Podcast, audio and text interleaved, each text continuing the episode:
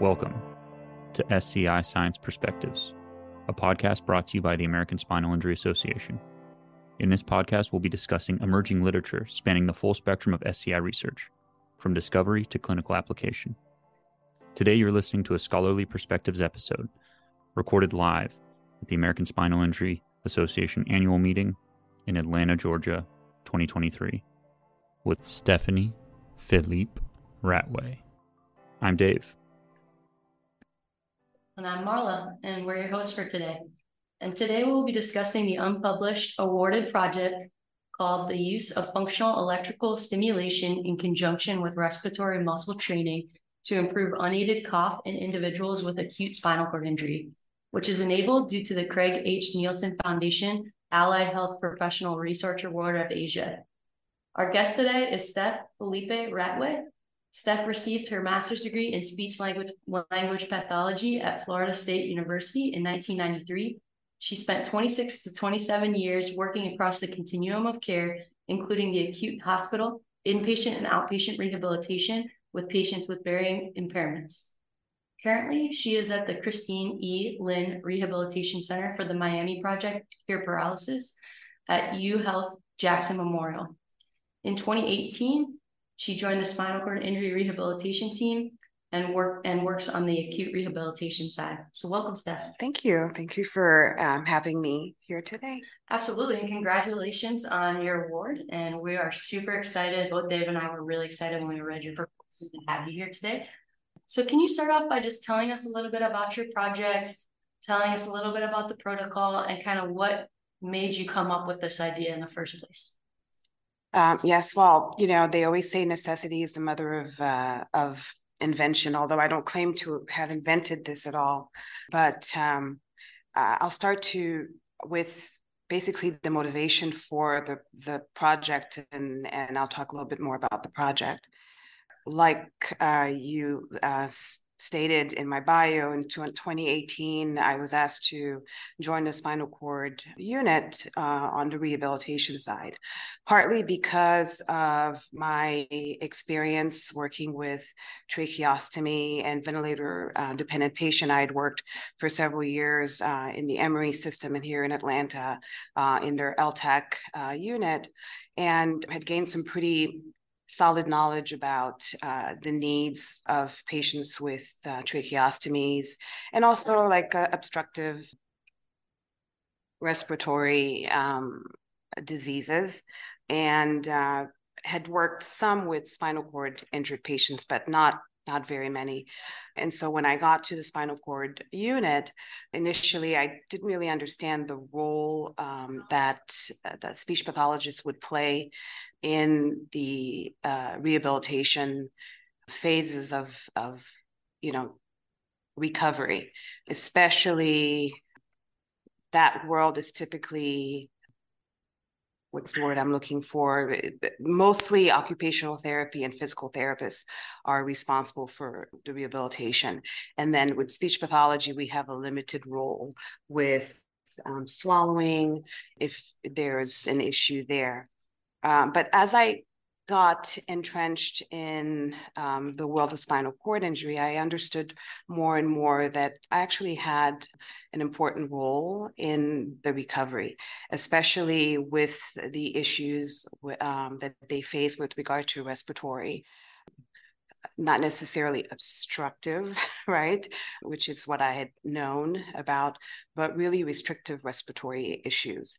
The lack of ability to call on the abdominal muscles and uh, the intercostal muscles to help with clearing secretions actually um, places these patients on high risk for all sorts of long-term difficulties, especially with managing secretions and and breathing. So in my search to do a better job. Uh, I started doing some literature review and came across many articles that spoke about uh, not only using what I knew about, which was respiratory muscle training, but also combining FES, which is functional electrical stimulation, to help patients with their ability to to clear their secretions. And so I then took this idea to a dear friend of mine who's also a very uh, wonderful physical therapist. Her name is Lauren Kaminsky. And asked her if she would work with me uh, because uh, the FES is mostly used in physical therapy as one of the modalities in physical therapy in, in sort of developing a protocol to help the high level tetraplegic, especially patients um, with restoring cough. And so that's that's basically how how this project came to be. And we started in the clinic, and uh, Lauren had the idea of taking this project to Dr. Gater, um, who was at the time the um, chief medical officer. And I don't remember his other titles. David, you can help me with that at the University of Miami, uh, Christine Lynn uh, Rehabilitation Center.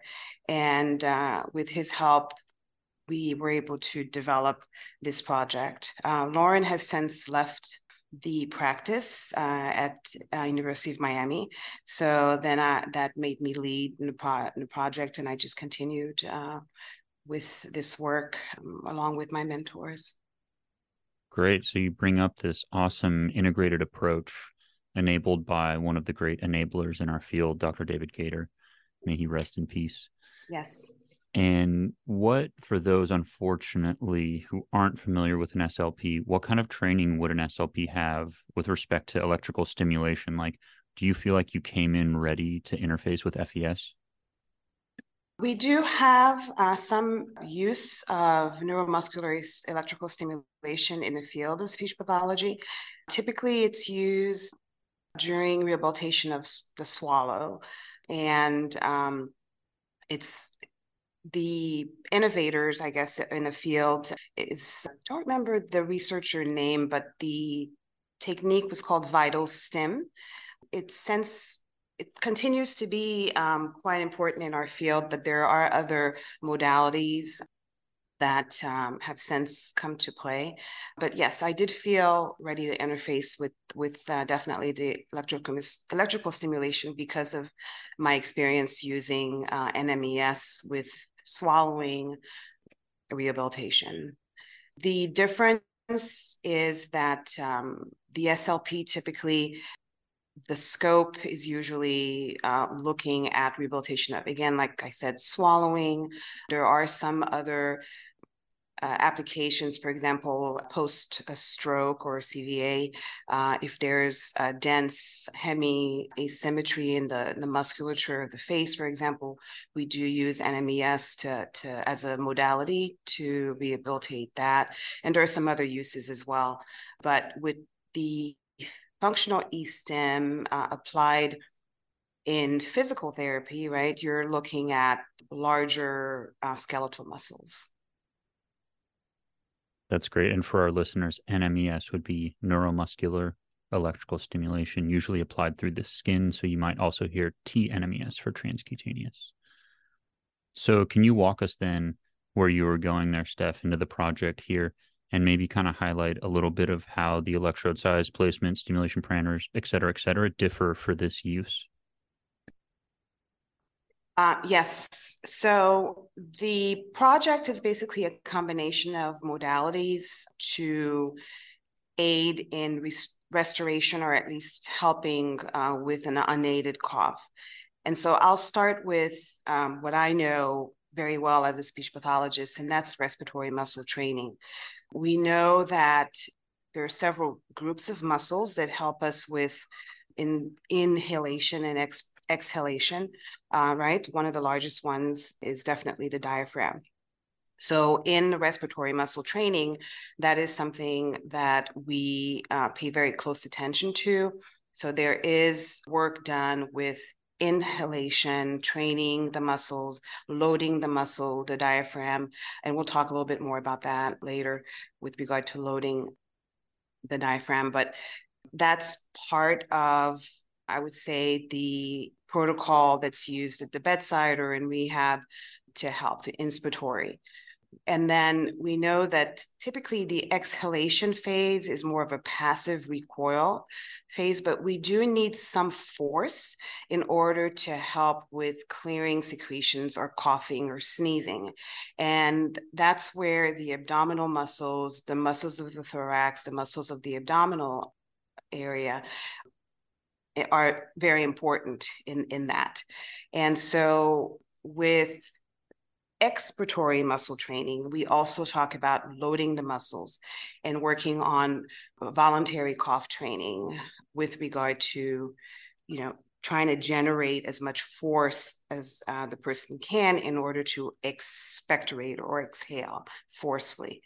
Unfortunately, with cervical injuries, those abdominal muscles are not available. We know that the innervation, uh, typically it's, you know, thoracic, lumbar for, for that function. And so we needed uh, a way to either access those muscles or use a different sort of um, muscle group group that are available to the, the high tetras. And so we know that uh, the, the, latissimus dorsi and the, the pectoralis major, typically are those, the innervation is much higher, right? It's typically in the cervical area. And the literature also points to when accessory muscles are uh, called upon to actually comp- compensate for the lack of the abdominals. And so using the um, FES, right? So functional electrical stimulation to try and bulk up the muscles. So we're hoping to uh, use um, the principles of hypertrophy in in those accessory muscles that the patients have access to actually help with generating the force that's necessary to produce a cough or a sneeze or an forced exhalation uh, which otherwise they wouldn't have. Um, and so that's basically what the proposal is, is to combine the traditional respiratory muscle training. We know that it's evidence-based. There's a lot of research that backs up the uh, use of respiratory muscle training. And then we know that there's evidence using FES to help with training the muscles and, and that. So combining the two made sense to me. It made sense to Lauren when I took um, this proposal to her. And most importantly, it made sense to Dr. Gater. it's always a good sign. And um, like you said, David, he was instrumental in getting really all the people that we needed to sort of help support um, this project. And now we carry it on in his legacy. Yes, absolutely. You hit some incredibly important topics. You know, when we're talking about spinal cord injury in general, we talked about, you know, the integrated care with you and physical therapy team, what speech therapy can bring to the table as far as these patients um, that are not even presenting with tracheostomy or, you know, respiratory failure or anything at this point, just super important. The other um, thing that you brought up with the FES, you know, that we were discussing before is, yeah, at these big centers, FES is pretty accessible in our acute rehab centers. It's cheap, so that's helpful as well. And most patients can tolerate it, which is also helpful. And then another great point that you brought up, which has been really applicable at this conference in talking about our adaptive sports athletes, is the idea of loading. Uh, we had a great lecture by a team from Mayo Clinic yesterday about the concept of loading as it relates to, you know, our athletes trying to strengthen muscles to participate in their sports. And you just were able to relate that beautifully to, you know, the respiratory muscle systems. One of the things that I thought was really interesting when reading this is, um, you know, how you're deciding which muscles to sort of target and how that might work independently of you know what what the patient that you're selecting so you know if somebody presents in as a c7a versus you know a mid thoracic or high thoracic and how you're sort of choosing which muscles you may target so i was wondering if you could talk a little bit about you know, what your thoughts are on that and if that might play into your protocol at all. Absolutely. We we actually started this modeled. Um, there's a study by Lim and all, and another one. Uh, I think McBain is another researcher, and they uh, placed their electrodes. Uh, so so going back, um, their studies wanted to state the um, target. I guess if I if I may use that word, was to see the effects of the different placement um, of abdominal FES and the cough response. And um, so these studies sort of measured using different things. Um, I think one study actually used the gastric pressures to see while the FES was on, you know, what kind of pressure gener- generation um, they were able to to obtain. And a lot of the placements that we we saw in in the, those two studies I mentioned and some other ones that we also cited in the, this proposal uh, was to use the rectus abdominis and the obliques. And so we actually, in our work in the clinic, we actually started with those placements. Thanks to the advice of my other mentor, I have two mentors on this project, Dr. Lee, Elizabeth Felix, and who's a researcher at University of Miami, and also Dr. Jenny Hoit, who's the SLP. She's out of Arizona. And by the way, I met her through Dr. Gater's doing. Um, she spoke at the, the ASCIP conference last year at his invitation. Unfortunately, he passed away before um, that conference. But she thought that trying to move the electrodes to see which placement and knowing that the latissimus dorsi, the innervation is higher, right? It's in the cervical, like I said, uh, region. See, just, just to see if we could get different results. And so we began just looking at uh, placement of the latissimus dorsi, innervating, or excuse me, stimulating the lats because it's one of the larger muscle groups. And we also thought about the pectoralis major. Again, it's high innervated higher.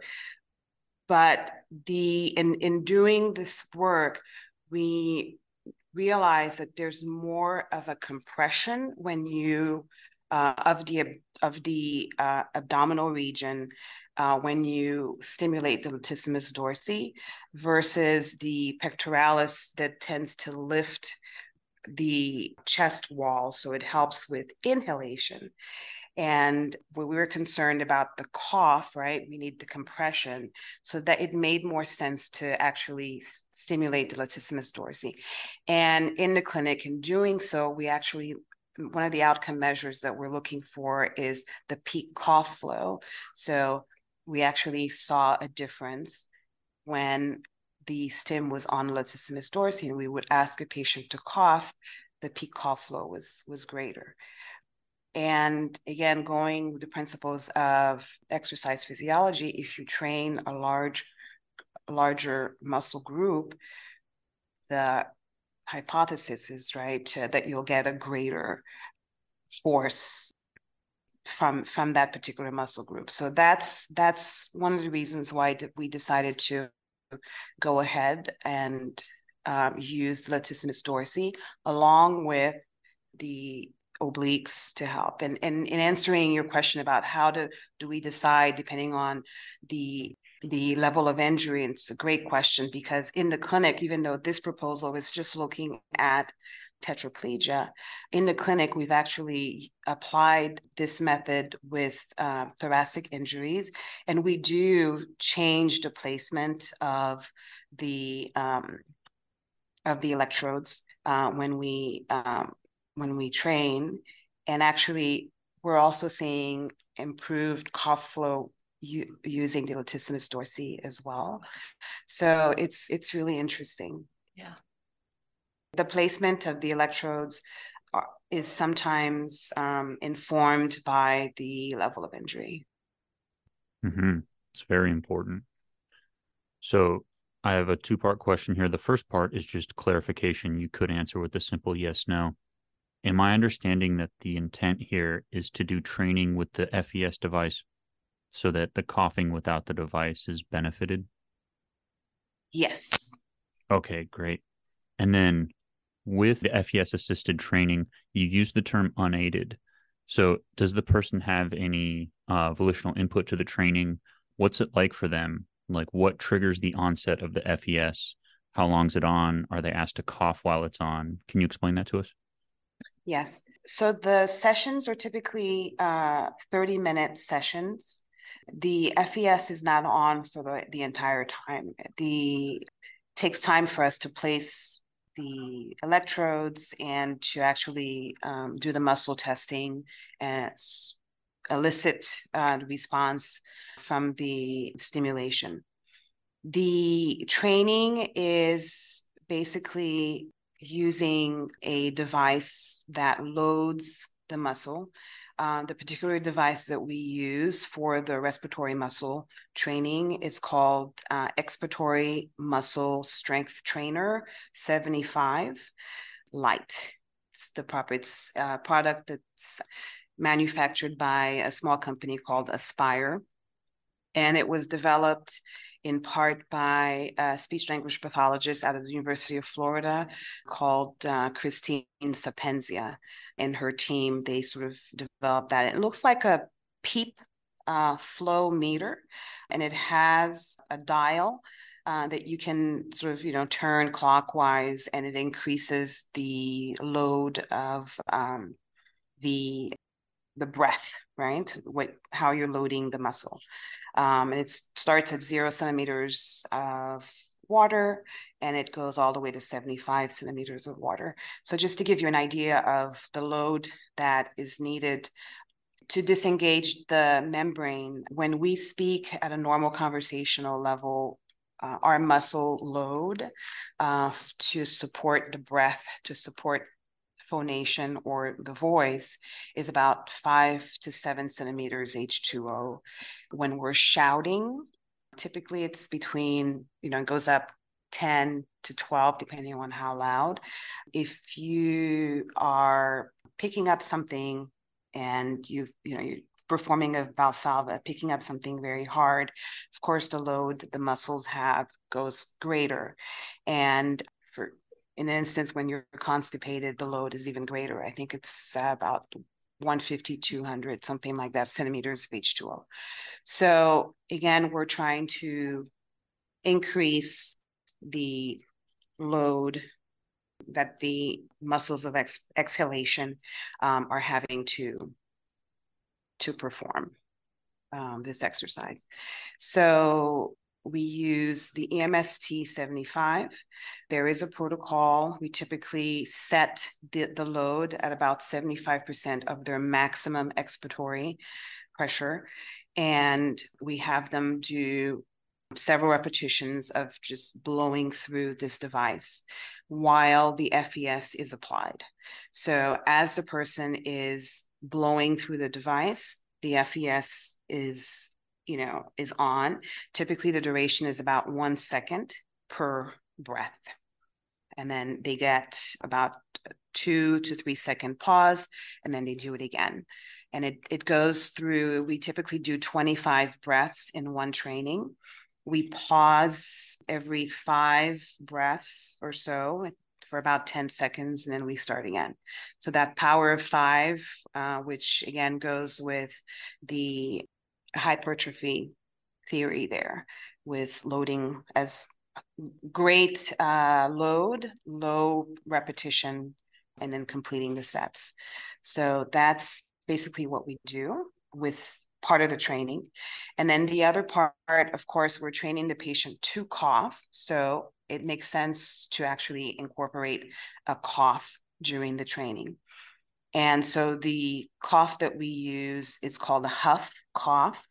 And if you ever have seen an older person with emphysema try to hack something up, say, you know, a very strong forced exhalation. And with that, the FES is also applied during those repetitious the repetition of the the huff cough. And from start to finish that whole thing can take about 20 to 25 minutes. We have like a five minute setup and five minute takedown. So the full session is about a half an hour. And right now uh, the proposal is to do the training three days a week for a total of four weeks.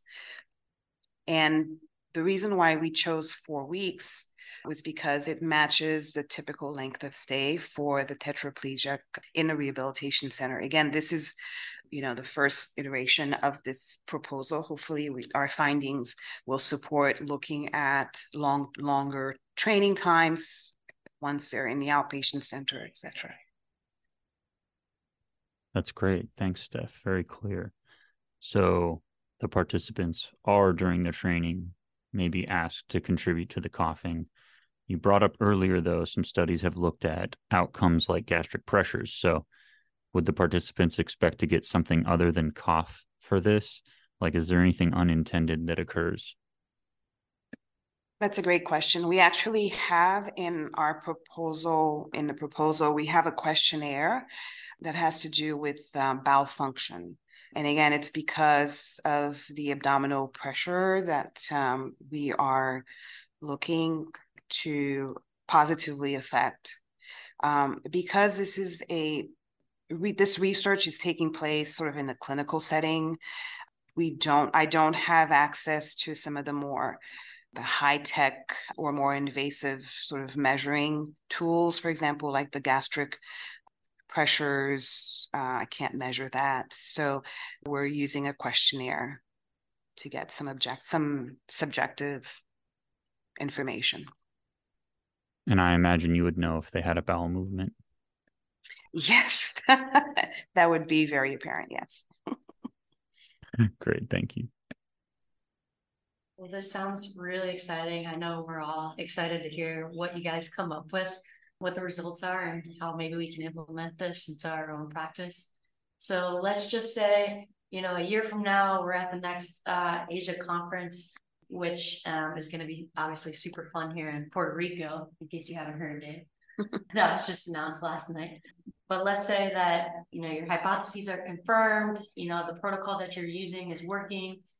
What is the next step? What would the next study be? Um, you sort of alluded to maybe a longer time period, maybe some additional follow up. But what, what would the next what would the next study look like?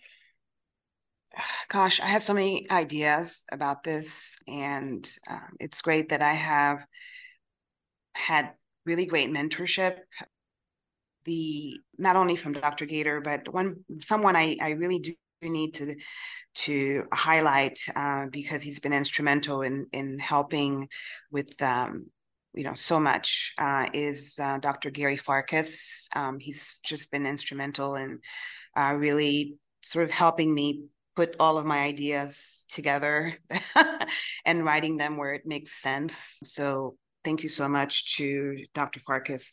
But to answer your question, I'm hoping that we can incorporate the uh, population with lower injuries uh, for the next study, so paraplegic uh, patients, because they also have high risk of respiratory complications, especially within the first year of their injury. So that's really where I think the next step is going to be. Hopefully, uh, we do get the results that we're hoping for, and also to continue with the training of the respiratory system. We know that once uh, you stop training, you know, there's a lot of loss of some of the gains that you've experienced. We all experience that, whether, you know, we've skipped a few weeks of the gym, etc. So, so that's another phase or sort of another direction that I want to take this project is to sort of see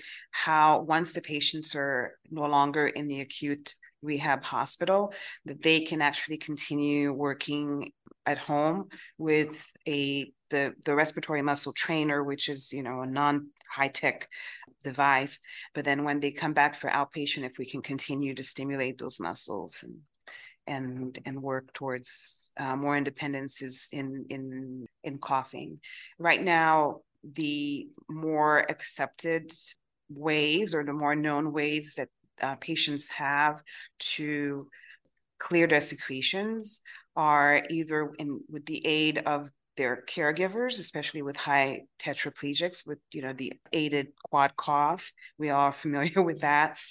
Or there are some coughing assistance uh, machines or devices that uh, they can take home. Sometimes the the uh, insurance companies don't cover that, so there's limitations with with all of that. So that's kind of where I'm what I'm hoping to see is is having these people become more and more independent in in clearing their secretions and sneezing and coughing and that kind of thing. And and I forgot to mention the uh, one unintended consequence of training the abdominal muscles is um, laughter.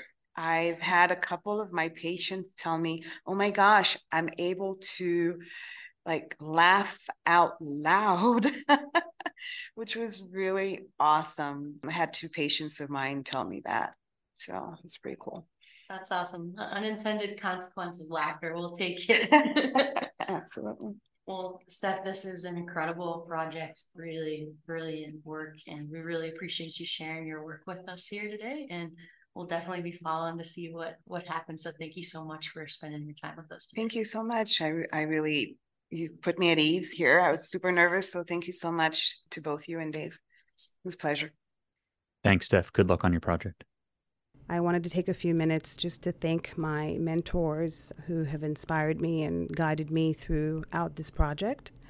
I have two that are named, who are named on the grant, and that's Dr. Hoit, she's an SLP at University of Arizona, and then Dr. Felix, who is at the University of Miami and works also uh, with University of Miami project for the cure of paralysis.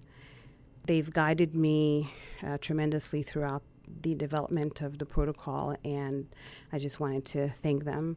Uh, I also wanted to thank Dr. Gary Farkas, who has also helped me with really all of the mechanics of writing a grant. Uh, thank you so much for all the dedication and the time that you guys have spent with me. Thank you for listening to this episode of SCI Science Perspectives, brought to you by the American Spinal Injury Association. The paper discussed in this episode was chosen based on the recommendation of ASIA's Communication Committee. The paper discussed in this episode was chosen based on the recommendation of ASIA's Education Committee. This podcast is made possible by the leadership of Dr. Suzanne Groah, your producer hosts, David McMillan, that's me, and Marla Petriello, our editor, Abby Fox, production assistant James Concepcion, and ASIA's front office. If you have any comments, questions, or concerns, please contact us at sci perspectives podcast at gmail.com.